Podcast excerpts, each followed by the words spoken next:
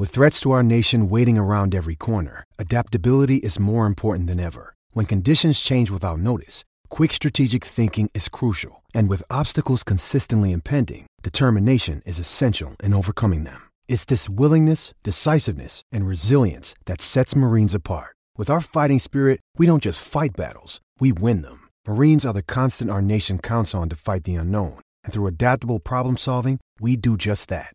Learn more at marines.com. What's up, guys? Welcome back to the Glory UGA podcast. I'm Tyler, and with me on the other end of the line is my co host Curtis. We have some huge events coming up here over the next two or so weeks. You know, we got the early signing period opening tomorrow and running through Friday, and then the Rose Bowl game. It's hard to believe, guys, but it's only two weeks away, actually less than two weeks away. So before all that went down, we want to get one more listener mailbag in. And as always, you guys, you never fail. You don't let us down. You guys send a bunch of great questions, and we will run through all of them momentarily. But first, just want to throw a couple quick reminders your way. You can follow us on Twitter at glory underscore UGA. Love to get all your thoughts on the signing period coming up over the next couple of days, on the Rose Bowl as it approaches. Any and all that stuff, guys. Let us know what you think. We love to interact with you on all of those fronts. You can also, uh, for some of our newer listeners, find us on a bunch of different podcasting platforms out there. Obviously, you are clearly listening to us somewhere, somehow. But uh, just make sure everyone knows you can find us on some of the bigger outlets out there with uh, iTunes and SoundCloud. You can also find us on the Stitcher and TuneIn apps, as well as DogSportsRadio.com, which is part of the larger V Sport O Internet Radio Network. You can also download the Dog Sports Radio and V Sport O internet app from your app store straight to your phone. So thanks all as always, guys, for listening to the show. We really do appreciate it. And if you have a chance, it'd be also be awesome if you could rate and review the show on your preferred platform. Give us some feedback. Um, we would sincerely appreciate that.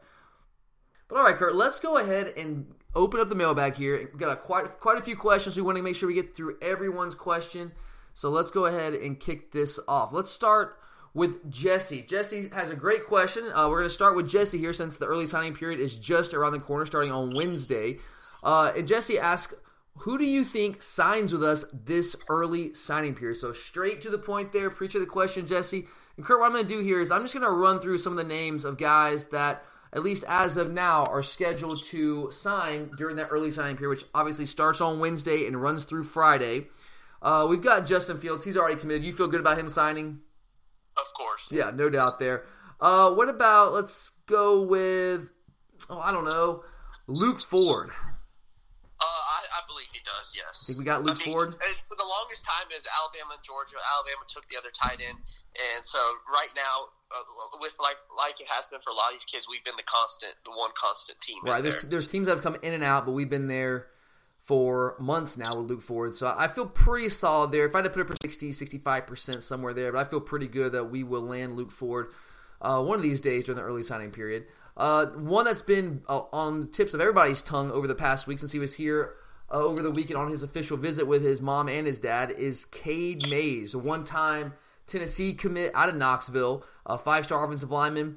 It's really what seems like, from all accounts, it's down to us and Clemson. So, Kurt, what's your take? Or do we end up landing Cade Mays come Wednesday? I don't know. It really seems the kid is really torn, honestly. And from what it is, it seems like it's he's got one parent wanting him to go, you know, one parent supporting him and one parent wanting him to go somewhere else. Yeah, and I mean, and that's that. I've heard the same things, and like I, it seems that that's the case. Uh, we don't know for 100% sure, but it seems like the mom, right, is the one who p- would prefer Yeah. potentially him landing at Clemson for whatever reason. Uh, you know, Dabo has been negatively recruiting against us, talking about how, you know, we got all these players get in trouble, which is just ridiculous.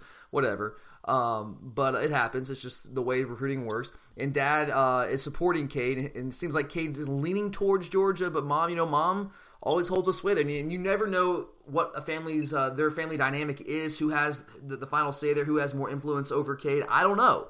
I guess we'll find out come Wednesday. Because right now, as of now, he's slated to sign at 2:30 p.m. on Wednesday on ESPN. Use a TV signing with as a five star there. So I don't know, man. I, it, I, I I honestly could see this one going either way. If you had to put money on it right now, where would you lean? I'd probably say Clemson just because mom's always went out somehow. Yeah, they, they tend to they tend to. There's no doubt there. And I mean, Even it- though you know, the dad, the dad knows what it takes to get somewhere, and if he's supporting a kid going somewhere, you would think he'd have more insight and knowledge of where to go. But Yeah, but you're right. Moms seem to have that influence there with some of these guys, and and and you know they're also selling their Clemson. They have more of a need on the offensive line. We've got all these guys we brought in the past couple years. You know, Isaiah Wilson last thing, year. Though, they're selling they're selling their need, but they don't have a product which they're really selling. I mean, they're bet. I mean, if you look at the record of their their uh, coach, their offensive line coach against ours is, is not even a competition. I mean, our guy blows them out of the water. So I mean, you can say, yeah, well, we you can play, but at the same time, you, you can also, as a coach for Georgia, you can say, yeah, you can play, but where will you develop? Yeah, and case in point there is Mitch Hyatt. Now Mitch Hyatt's a good player for Clemson at left yeah, tackle. he's, he's played since he's a freshman, but if you look at any Look of the the, draft uh, draft ratings, if he's we have Isaiah Wynn's higher him. Yeah, actually, I saw. I I forget exactly where I was looking, but there was one draft board I saw where I think it had uh, Hyatt at number fourteen in, uh, uh, of the uh, offensive tackles that were coming out, and it had Wynn at number five. And this is a guy. Wynn was not even close to the prospect that Mitch Hyatt was coming out of high school. Now, Wynn was a good, solid prospect, but he wasn't. Mitch Hyatt was a five star, all everything everybody wanted out of North Gwinnett High School. Uh, and he's in, in, in reading what the scouts were saying about him. It's like okay, the fact that he plays in that spread system. It's kind of hurt his development because they don't they, they don't hold the ball very long. The quarterback gets the ball out of his hands very quickly. You got a dual threat quarterback that, that can really make things happen with his legs and things break down the pocket. So Hyatt essentially hasn't had to sustain and hold blocks for as long as you would in a pro style system that he's going to have to transition to in the NFL. So I think that's something you have to consider here as well. Now, how how well does mom understand all that? I don't know. Uh, but I, if I was saying, obviously, I'm biased. Georgia's the place to be, obviously. Uh, but I mean, you know, it's hard to argue this, with the success Clemson's had. They had they have this kind of close knit community there where everyone's kind of all in. So you know, some there are some things that might get swept under the rug more so than they would in Athens. Uh, kind of get to keep your name out of the paper if you happen to get in trouble. So I, I mean, honestly, I could see him going either place. I guess if I had to lean one way, I'm with you here. I'd say maybe 51 to 49 here. He probably ends up at Clemson, but I, I don't think we're out of this by any stretch of the imagination. It really comes down to their family dynamic, and really it's hard for me to predict that because I just don't know how their family operates. We'll see. We'll see come Wednesday. Uh, Jamari Salyer, the other big time offensive lineman who's who's on campus this weekend, uh, offensive guard from uh, from Pace Academy, big time top 10 national prospect. Do you see us laying Jamari Salyer? Yeah, hundred percent. Yeah, Honestly, yeah, I, I'm with you 100 percent there because there was some conversation. Uh, people were kind of getting up in arms earlier in the week last week, uh, where there were reports coming out of the Clemson side, and also some from some Georgia outlets that he was going to be postponing his decision until the February signing period. He was going to take official visits to a couple different places, including Clemson, who is also right now second on his list or up there with us. We're one and two in whatever order you might want to see uh, depending on what perspective you're coming from. But uh, that was kind of refuted. And after the visit this weekend, he came out and tweeted out that he will be signing on Wednesday during the early signing period. And to me, that just seals the deal, right? Yeah. I, I don't see I don't see him going anywhere but Georgia. He's signing 10:30 a.m. on Wednesday at SunTrust Park early in the morning. Kind of get this over with. Uh, so I, I think he's going to be a dog 100%. Uh, the other huge name here that people that, that we've kind of gotten back in the picture with after he, he was committed to Ohio State for a long time, and that's defensive lineman or really outside linebacker, in my opinion, uh, pass rushing extraordinaire, Brenton Cox. He's signing at 3 p.m. on Wednesday on ESPNU. Does Brenton Cox end up signing with us, Kurt? Yeah, I believe he does. Yeah, I mean, he tweeted out uh, after this weekend on this official visit. He tweeted out uh, what what seemed to indicate that it's down to us in Alabama. Uh, and again, go back to the idea who's been the constant here, right? Now I know he's been committed to Ohio State for a long time, but we've we've never given up on him. We've kind of kept the the, the fires hot there, stoked the flames, and kept kept with him and kept recruiting him. And we've we always seemed like we were that next team. Ohio State basically had sold him early on the process that we don't develop players, we don't put guys in the league, which is crazy because Leonard Floyd is just tearing it up for the Chicago Bears. It was a was a first round draft pick, but whatever. Um, Ohio State does put guys in league too. There's no doubt about it. You got the Bosa, the Bosa's up there, um, but he kind of got sold a bill of goods there. But we've done a really good job of kind of sticking with him and kind of changing his mind. Obviously, he saw how successful we were this season, so it seems to be trending in our direction right now. Bama, you can never count Bama out, but I'm with you. I think Brenton Cox signs with the good guys on Wednesday. Another guy uh, that I, I'm huge, I'm really high on. If you guys listened to the show last week, we went over our top five remaining uncommitted prospects. I was just raving over this guy. It's inside linebacker Channing Tindall out of uh, uh, South Carolina, just outside of Columbia. Actually, now the South Carolina Gamecocks thought they had him for a long time. Now we, we've been trending for a while. Kurt, do we close the deal with Tyndall on Wednesday? Yeah, I don't think there's any question. Yeah, and what really, and I, you and I were talking about this over the weekend. Uh, and some of you guys probably saw this on Twitter also. One of the things that kind of sealed the deal for me and really just feel like, okay, we got this guy locked up is, uh, you know, Azeez Ojulari, one of our, our, I guess he's going to be a sign. He hasn't signed yet, but one of our commits Uh, he, uh, messed up his knee. He was in the hospital, had surgery, and uh, Justin Fields, a couple other guys, a couple other commits, they organized a trip up to go see him in the hospital. He had Trey Hill. Uh, he had Justin Fields, uh, Jackson was with him, and then oh, the only guy that was not publicly committed there was who? Curtis. Uh, Tindall. It was Channing Tindall. He was there. So uh, when he's there visiting one of our, our, our commitments with three of our other commitments, uh, just leads me to believe if, he, if he's going to go out of his way to make that trip, uh, that's to me it's just a, an open secret there that Channing Tindall is going to be signing with us. Uh, come a couple of days from now. I don't know, man. I don't know how I feel about this ones, but I guess there's a chance. You know, we came for an official visit. We've got an opportunity here with Micah Parsons out of Pennsylvania, another pass rushing guy, uh, signing 9:45 on on Wednesday. Do you give us a shot with Micah Parsons here? Um, I mean, I think we have a shot. I think we're in this final two. I mean, it looks like us uh, or Penn State, right? Yeah. I, if you're in the, and if you're in the final two, it, you go. You always have a shot. If you're going to have a hat on the table on signing day, you have a shot, and you never want to count Kirby Smart out. I would still say the odds probably lean towards Penn State here.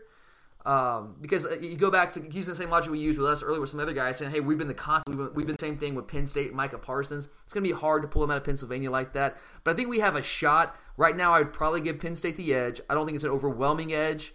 Uh, but I think we're going to have a shot on Wednesday. We'll see if Kirby Smart and company did enough to, to sway him to come down south. Uh, he's, he's, he's a bad dude, man. He's a highly athletic pass rusher. So it'd be awesome. But I'd probably give Penn State the edge, right? Yeah. At this point. All right, and then the next guy here, we've got a DB, a guy that we're looking at playing corner right now, Divaad Wilson. Do you see us getting him on sign uh, uh, at some point over the signing period? Yeah, I do. Yeah, I think so as well. So there's a couple names for you guys. Some of the bigger ones that we've kind of been uh, to be in connection with, and some some of those guys are on official visits over the weekend. So let's go on to the next question here. One guy I didn't ask you about because I was going to save this question. Uh, we got a question from G here. It says, "How worried are you about James Cook?" He said he's committing in the early signing period between us and Florida State. Do you think he's going to flip? This guy's been committed to us for a couple months now, Curtis. Do you think we actually end up signing James Cook on Wednesday? I don't think there's a question. Honestly, if you there was an article that came out, I think on DawgNation, um, where his mom said it was no big deal that he was just you know just doing a courtesy more or less. And his mom, I, I don't know how many of you actually really pay attention to his recruitment, all the interviews I've been given. He's not the one that really gives the interviews. It's his mom almost every time. And she's the one that's been raving about Georgia for a while. I'm sure obviously he likes Georgia. He probably would not be here, but moms do have an influence. So I thought that earlier with with Cade Mays. Uh, but you know, his mom has kind of been driving this train. Uh, and speaking for the family, and it seems like she's again saying it's not that big of a deal uh, right now. I guess I'm gonna I'm gonna go with what she's saying. I have no reason to believe otherwise right now. And for some of you guys who might not exactly know, James Cook's the brother of Dalvin Cook. Obviously, Dalvin Cook was a star at Florida State. Uh, but it seems like James kind of wants to make a name for himself. Uh, doesn't want to be uh, Dalvin's little brother, which he would always be at Florida State. Hey, Dalvin's little brother. So he wants to kind of make a name for himself, kind of forge his own path. Uh, I still feel good about him signing. Um, I think he he his mom has even said this, but I think he feels good about the fact that we use multiple backs. We don't just feature one guy. So if, if he's good enough, if he earns carries, he's going to get carries, even as a true freshman. So I don't think he's going to flip. It is somewhat concerning that. I mean, I, I understand why somebody would be concerned that he takes his, the last official visit right before signing day to Florida State, right? Usually that might be a sign that something crazy might be going down. But I, just again, like you said, listen to what his mom's saying. He's been committed to us for a while here. We've got the relationship with him for a long time. Willie Taggart's coming in at the, the last second, trying to to throw some desperation out there. He doesn't have much of a relationship with the Cooks, so at least not like Kirby has and our staff has. So I, I still think that's going to win out in the end, and James Cook will end up signing with us on uh, Wednesday. Uh, next question is from Zach. Appreciate the question, Zach. Uh, he asks, which recruit will have the biggest impact next year? I think it will be Anderson or Cox. So Kurt, Zach says Anderson, Adam Anderson, or Brenton Cox. Now we got to get Brenton Cox first, but like we said, we feel like there's a pretty good shot we get end up landing him. He thinks those guys are the biggest impact next year. In your mind, who might be that prospect? Um, probably Adam Anderson right now. Um, but if it, I think I think it will be Anderson. But if I was going for a wild card, you could look at Tindall. I, I think Tindall could. Ha- I think he could be a really good player too. You never know what's going to happen with Natrez. So I mean, you got Rice more likely stepping into some role at the inside linebacker position, uh, but Tindall's type guy, their Roquan guy that they want going forward. So I mean, I think he could come in and have you know, I think he can make an impact at some point. I really think that Adam. I mean, you guys, if you listen to the show, we talk about recruits. You know how high I'm on how high I am on Adam Anderson. I think the guy's the best pure pass rusher in all of America right now. But my only concern about him making a major impact in year one is I don't know if he is big enough right now. He's got the height, Yeah, six he's four. on. got to put on weight now, and maybe he does. Like right now, he's probably between 215, 220, somewhere around there. Uh, so he's got to put someone on. He can come in and be a third down specialist, like D'Andre Walker was for a couple years before this year. Yeah, see, that's my fear is that he could be Walker because Walker, like we said for a while, Walker's our best pass rusher, but he would never put on weight, and wouldn't play consistent enough to get himself in the everyday or the every down situation to play. Yeah, that and so that's uh, that's my only concern is saying Anderson be the one that make the biggest impact because I don't honestly unless he puts on some serious serious weight. I'm talking like 20 ish pounds, and he could maybe comes in and and really hits the weight room and, and with the nu- with the nutrition team and he puts on that weight. Maybe he does. I hope he does. He certainly has the frame to do it. He's already six four, but. I just don't know if he's going to be an every down type player. I think right now he's going to be a, a third down pass rushing specialist, kind of like what Walter Grant was this year. And Grant did some good things for us, but I wouldn't say he was overly impactful. Would you? No. And I think Grant's going to be a really good player for us down the road once he adds on some weight. And I just, until I see Anderson put the weight on, I don't know if he's going to make a major impact in year one. On third downs, he can, but I don't know how impactful that is if you're a one down player as a true freshman. I think down the road, give him a year or two in the system and get bulked up, he, he's going to be a bad man. I absolutely believe that. But I just don't know in year one. Uh, uh, Cox could be that guy if we do end up landing him. You know, Zamir White would have been one of the obvious answers, right? Uh, Yeah. But with the, with the ACL injury, you just don't know how he's going to respond to that. He's going to be ready by fall camp. He's going to be ready early in the season. Who knows when he's going to be ready? He's going to be the same type guy. We just don't know. So that kind of throws a little bit of uh, cold water on that one. Um, what about a guy like Jamari Salyer? If we end up landing Salyer like we both think we will, could that guy potentially slide into one of those guard spots next year? Oh, I don't think there's a question that he could slide into it. Um, I just think it. I just. We, we have two incumbents there right now, which would make it difficult. Yeah, difficult. and I think I think uh, uh, I, he has a chance to win the left guard position, but maybe Solomon Kindley steps up, and him and I think going forward, him and Cleveland would be better than Baker right now. Yeah, I mean Baker, he's he's the guy right now that be, that will be the incumbent starter. But Kirby, and you've seen the past with with these first two years in the Kirby Smart era, being the incumbent doesn't necessarily mean anything. Being the better player is what really matters. And so I think Kirby will give, give these guys every chance to win that job. And I think Salyer is good enough to do it. Uh, but it, it's gonna he's gonna have to flat out be better than he's going to be unequivocally better than Baker is. Because I think if it's close, he'll probably go with Baker with his experience. But I wouldn't count Salyer out there. He's a guy that can make a big impact in year one. Uh, Justin Fields, uh, what do you think about him? Uh, I mean, the kid's an injury away from playing, as we've seen before, Yeah. but uh, it, it really for him it depends if he does actually enroll early or not. That's the big question. Does Justin Fields enroll early? If, if he does, if he enrolls in January, and it seems like we don't know if, uh, or it seems like he's going to be signing early, but whether he enrolls early, that's a different story. He's a baseball player. His family seems to want to play baseball his senior season. At least they've had some conversation about that. Uh, but to me, it's a no brainer because, in my opinion, with Jake Fromm, the kind of player he is, the kind of film rat he is, if Justin Fields waits to come in until the summer, I don't think he has any chance to overtake Fromm. Do you? No. I, I, I and Justin Fields is incredible. He's really good, guys. I mean, I, and you guys know if you listen to the show, I've been on him for a long time before he blew up. Uh, talking about how I thought he was better than Trevor Lawrence. Uh, I'm a huge Justin Fields guy, but Fromm's he's a stud too. And if you do not come in and compete from day one in January, I just don't know if you're going to be able to come in in in June or so and and really legitimately challenge Fromm for that job. Now you might get a package of plays, you know, where we want to run the football with with Fields, but I don't think you're going to legitimately challenge to be that starting quarterback. Uh, all right, let's go on to the next question here. Uh, this one is from Dale. He's asking about Justin Fields. Uh, Dale asks, "How would you compare, or who would you compare Justin Fields to? How does his game compare to anyone else out there this year or in years past?" In all honesty, I mean, if you really want a realistic person, I think he's closer to Cam Newton than he is like a Jalen Hurts. Um, I think he's a little bit smaller than Cam Newton, but he runs like him, very powerful, lowers his shoulder, runs through people. Um, but I think he's better fundamentally. Uh, he's a better fundamental passer, but he's got a strong arm like Cam Newton had. Um, that's because Hurts is he Hurts and him run very similar, but Hurts' passing is nowhere near what Fields is capable of. He's you're right saying that he's you know Cam Newton was a guy that came to mind too uh, for me because but Cam Newton, they're both big guys, but Cam Newton's just bigger. All right, even when he Yeah, was in that's the college. difference is the size in them, really. Yeah, he's just bigger. Uh, and you Fields is a big dude himself. He's 6'3", about 220, 225 right now. But but Cam Newton is what is he? He's like 6'5", 245, something like that. He's yeah, just a, he, I mean, yeah, he's a lot bigger, but the way they run and the way they play is very similar. yeah. They they both have really good arms. They're both. Uh, I, I would I would say I don't want to say Fields is a better passer than Cam Newton. I don't want to say that right now. Cam Newton. he's just got the better fundamentals. At Yeah, I, I think he in but age. at, at this stage, Fields is a more advanced passer than Cam Newton was at, at the same stage. Is that fair to say?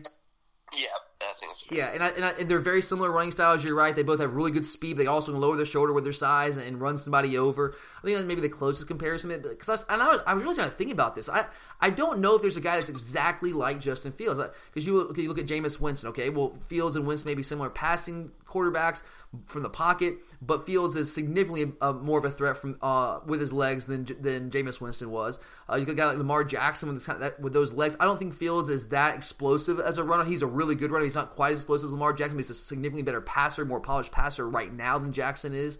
Um, you get a guy like Nick Fitzgerald. Maybe the, the size quotient there is similar, but again, he's a significantly more polished passer than uh, than uh, Nick Fitzgerald is, or even Dak Prescott at, at the at the same stage as Justin Fields is at right now. Uh, then you look at you mentioned Jalen Hurts. He, he's just bigger than Jalen Hurts. He's a better passer than Jalen Hurts. I think he might even be faster than Jalen Hurts. Uh, so I don't know if there's a guy. He's a cross between a lot of these different guys. I don't know if there's one dude that's just like Justin Fields. I know it's kind of a cop out, but I just don't know if I've seen that guy. I, I guess I have to think about it a little bit more here. But I think you, you with Cam Newton, saying Cam Newton, I don't think that's too far off. Um, yeah, I mean, from the closest comparison, like I Yeah. said, I mean, Hurts is just not there passing. No, no, he's not. He's not. He's definitely not that kind of passer. He's not near as polished, or he doesn't have. I know people hate this word, but he doesn't have the arm talent that uh, that Justin Fields has, at least in my estimation. All right, next question is from Alvin. Appreciate the question, Alvin. Uh, Alvin asks, which unexpected underclassmen do you think will leave early or transfer at the end of the season? I'm not asking about Jacob Eason. So, of course, outside of Jacob Eason, who are some of the mo- more likely transfer uh, candidates here after the season ends? Um, I think you're looking at people like Michael Chigbu. Mm, I didn't think about him. Yeah, Chigbu's a good one. Um, I mean, you got to look at people on the offensive line like Sam Madden, Pat Allen. Yeah, those two are on my Start- list. Yeah. Yeah, the offensive line a lot. Those two guys mainly. Um, if if Zeus hadn't gotten hurt, I think you could say one of the running backs, but that's not the case right now. Um, And, and, and Elijah Holyfield is the popular candidate here. A lot of people are mentioning, well, Holyfield's going to transfer. back, which is what's crazy. I just don't think Holyfield's going to transfer. I think he, I think he realized, especially with Zeus's injury, that he's going to have a legitimate shot. He's going to at least probably give it, I would say, spring camp and fall camp to see if he's going to have a shot to, to get some carries. And I think he will earn some thought, carries. I, I thought it was a big. I thought it was a big thing um, to me is that he was the one put at fullback instead of Herrien. Yeah. Well, he- he's. I think he's a more physical back than Harry is. I really do. He is. I mean, he's a, he's a lot tougher runner and things. So I mean, I would have said one of the running backs, but not now. And I think defensively, um, uh, if I was looking anywhere, I'd maybe look at one at the inside linebacker position and maybe Yep. one in the defense, uh, like either Tae Yeah. or someone, Tae Crowder. Yeah. or, or even a uh, Juwan Taylor, or and then Well, I, see, I don't know about Taylor because Taylor he'll be a rising senior. Maybe he wants to transfer and get some playing time his final year. Yeah, I mean, Maybe. he could go to an a grad transfer? but- Yeah, What about oh, say, Jaleel like, Laguins, a guy that nobody's talking about? Jaleel True, Laguins. that's a very good one. I mean- he's been bouncing around position to position. Yeah, he's, he was hurt earlier in the year, and, and you don't hear anything about him. Usually, when you don't hear anything about anybody or about uh, guys like that, it's a good chance they might be going To me, somewhere. he's on his he's on the path if he stays at Georgia to be another Keon Brown. Yeah, yeah. And if, I would say Keon Brown this list if he wasn't a rising senior himself. I think he's just kind of riding the gravy train right now. Yeah, I mean, I could see some of these older guys going to FCS schools, but that's about it. What about Rashad Roundtree? I think I wouldn't be shocked if he took a medical disqualification. Yeah, I mean, there's just so much mystery around what's going on with him. I don't know. Is it, it, there were reports that you know he wasn't practicing. Maybe it was a concussion, but he hasn't really been practicing with the team. Kirby's kind of been mum on that. But whatever's happening, for a while he wasn't with or practicing with the team. So I don't know exactly what's going on there. But I, I what however that turns out, maybe it's like you said, maybe it's a medical medical disqualification, maybe he transfers, whatever. I just I see. I, I'm not sure I see him on this team next year in some, in any capacity. I don't know how that'll play out, but he just hasn't been a part of the team really much at all this season. So there's a couple names, and I hate kind of speculating on that because we just don't know. But if you look at the roster, there's a couple names, the guys that might not be on the team come next year. All right, uh, next one here. Uh, this is a good question from Jacob. Appreciate the question, man. Uh, he says, out of all of the coaches on our staff, who to you has been the most pleasant surprise so far? Kurt, where would you I go mean, with I don't think there's a question. That's Dell McGee. I mean, That's- everyone yeah. Coming into it, we kind of knew what Pittman's pedigree was with putting guys into pros and stuff. Um, but McGee was the biggest one. I want to say this was another one of Kirby's uh, first time position coaches. Yeah, yeah, and that's exactly who I have on my list here. Uh, I mean, I thought Mel Tucker would do a good job. He coming from the, you know, Kirby had worked with him. He knew what he was about. He was came from Alabama. Uh, as with with uh, Schumann being, I know some people might say, well, Glenn Schumann is the first time being a position coach. How could you expect him to be that good? Well, when Kirby makes you his first hire and brings you over from Alabama, then to me that's a ringing endorsement. I trust Kirby on those fronts, and so I had really no doubt that he would be a good guy, young, energetic recruiter. Dell's recruited? Yeah, and that's the thing with Dell McGee. I, I didn't think Dell McGee would be a disaster. Now there were a lot of people who were like, "What are you doing hiring this guy?" You know, he has no experience in the SEC, blah, blah, blah. We could do better than that. But Dell McGee has shut everyone up. And I, I, wasn't one of those guys that thought that he'd be a disaster hire. I just wasn't 100%. I didn't know what to think, you know? It's like, okay, well, I mean, I was willing to give the guy a chance, but I, I and I thought he could do a good job, especially with the fact that he came from the high school ranks and kind of understood how that works and how and what high school coaches want uh, from college coaches and how they're recruiting their players and, and how to recruit high school players. I thought he had the makings of a guy that could be good, but I'd be lying if I said that I thought he would turn out to be as as dominant a recruiter as he has been, right? I mean, did you see this coming? No, no, I think yeah. I mean, I didn't see it at all, and he's just been he has been ridiculous on the recruiting trail, no doubt about it. Uh, all right, next one here. This is from John. Now got a couple questions from John here uh, about the Rose Bowl game. We got a couple questions for you in the show about the Rose Bowl. John's the first one here. John asks, "How do you think Jake Fromm will match up against the Oklahoma secondary?" Kurt, how do you see that matchup? Um, I think he'll match up well in the fact that, let's be honest, I just don't think that their secondary does anything special. Um, they they're they're okay at best. Yeah, they don't tackle well. They don't play coverage well. So I think if I were Georgia, I would more or less just try to get the ball out of his hand quick and try to let our guys make plays. Um, I think um, to him, you just got like we said before, you take pressure off him by throwing him on early downs. Things get the ball out of his hands quicker, and don't let him sit in the pocket. And you know, uh, and I think that, and I think that will open it up and take a lot of less pressure off of him. And you know, you got to remember that we have probably one of the best running back rotations in the nation, and they our guys are our guys are our running backs are bigger than their linebackers and things like that. So having that's going to take a lot of pressure off him, which will allow him. Um, to you know focus on what he's got to do. Yeah, what I would say here is, I think people don't give Jake Fromm quite enough credit. I know he's a true freshman, and we don't have necessarily a prolific passing game, but that's by design. We don't throw it much. No, we don't. We do not throw it much, but that doesn't mean we don't throw it well when we choose to. Jake Fromm, guys, is the sixth rated passer in the country as a true freshman. He's also sixth nationally in yards per attempt. All right, when we want to throw the football, Jake Fromm gets the job done. And this Oklahoma secondary is okay. They're not atrocious, but they're not very good either. Not particularly good. I think if we choose to throw the ball, if and when we choose to throw the football, I think we can have some success. And I, I completely 100% trust, trust Jake Fromm to get the job done when he's asked to do it. And that's just, I mean, I know some of you don't necessarily agree with me on that one, but that's exactly how I see it. The stats back it up. When we throw the football, we are very, very effective. We just don't do it all that often. But when we do, we're pretty dang good at it. Uh, next question also from John. John asks, outside of line of scrimmage, what do you think will be the second most important aspect of the game for our boys in the silver britches? So I agree with John that the line of scrimmage is probably where this game is going to be won and lost on both lines of scrimmage. But outside of that, Kurt, what would you what would you pick as the second most important aspect of this game?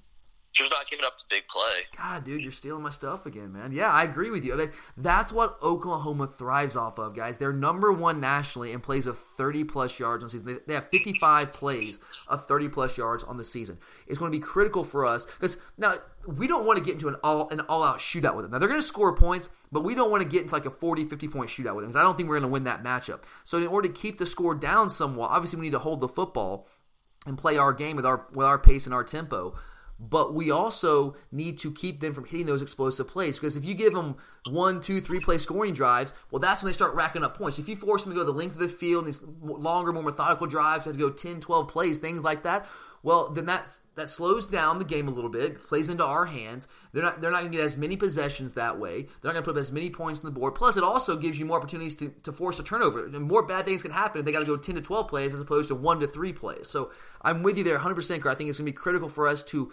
contain this offense. And they are they are the most explosive offense in the country, but we've done a really good job uh, this year in limiting explosive plays outside of really the Missouri game. So I think that's going to be a critical matchup, and we'll see who, who comes out on top. Of that. I think that might really go a long way to determining the outcome of this game. Uh, next question from Tim, also th- uh, regarding the Rose Bowl here. With a month to plan, what surprise player do you think has a big game? I'm thinking Mecole. All right, Kurt. So Tim's thinking Mecole is going to be that surprise player. Who would you pinpoint? Um, I might go the tight ends. That's exact, dude. You're stealing my thunder again, man. Like for me, honestly, at this point, is Mecole really a surprise player if he has a huge game? Not as much anymore. Yeah, I mean, I, I, I get it. He's not. You expect a guy like Sony or Chubb or maybe even Javon Wims to have a big game ahead of Mecole, but over the past couple weeks of the season, I, uh, uh, I should say the last few weeks of the season, Mecole really came on. He had a couple big third down receptions, uh, a big RPO reception uh, in the SEC title game. So I think Mecole's coming on. He hasn't been that consistent for us all year. Now, if he went out and had 150 plus yards, that would be a surprise, right? Uh, but I'm with you. I would look at the tight ends here. If you had to pick one, you're gonna go Nauta. You're gonna go Woerner, Jeb, even. I would probably Woerner and Nauta. Yeah, I would go. I, I think Nauta could have a could ha- potentially have a, good, a big game here. Their linebackers are not particularly athletic. They're they're not terrible, but I, I think this is a matchup that we could exploit if we choose. And we haven't really chosen to use the tight ends all that much. We don't really throw the football all that much. And I know people have been just screaming for us to use the tight ends more this year. I think there's a potential chance this could be the game where some of those guys might have a coming out party. It'd be awesome to kind of see here in, the, in a big time setting like that. Uh, last question here today is from Ellis. Uh, last, we're going to wrap it up with a recruiting question.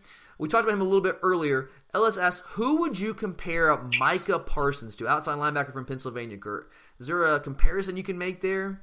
Um, I think he's similar to Ledbetter in the bigger body type compared to someone like a Brenton Cox. I think he's more athletic than Ledbetter is because I mean well, this yeah, guy plays yeah, running back for his high school. body type is similar. Yeah, body. Yeah, he's got the big body type. There's no doubt about it. But he's he is crazy athletic for his size. I mean, Micah. I mean, if you watch his tape, this guy not only does he just play running back, but he plays it well. I mean, he's very smooth back there. He doesn't look like one of those big. He's not like a big lumbering fullback that just runs people over. He runs by people.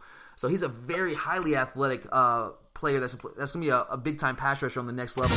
I don't man. I don't know, man. Like a, a Julius Peppers type guy, maybe. I know that's that's high praise. Julius Peppers is probably gonna be in the Hall of Fame or potentially one day. He's been an All Pro for many many years. Um, but maybe that kind of athleticism, explosiveness off the edge, mixed kind of mixed with the size. Uh, and I know that's a little bit of high praise, and maybe he's not quite to that level, but that kind of body type and athleticism together, I, that combination, that's kind of how I see Micah Parsons. All right, guys, that'll do it for us here today on the Glory UJ podcast. Really appreciate you taking time out of your day to listen to the show. Uh, for Curtis, I'm Tyler. As always, go dogs.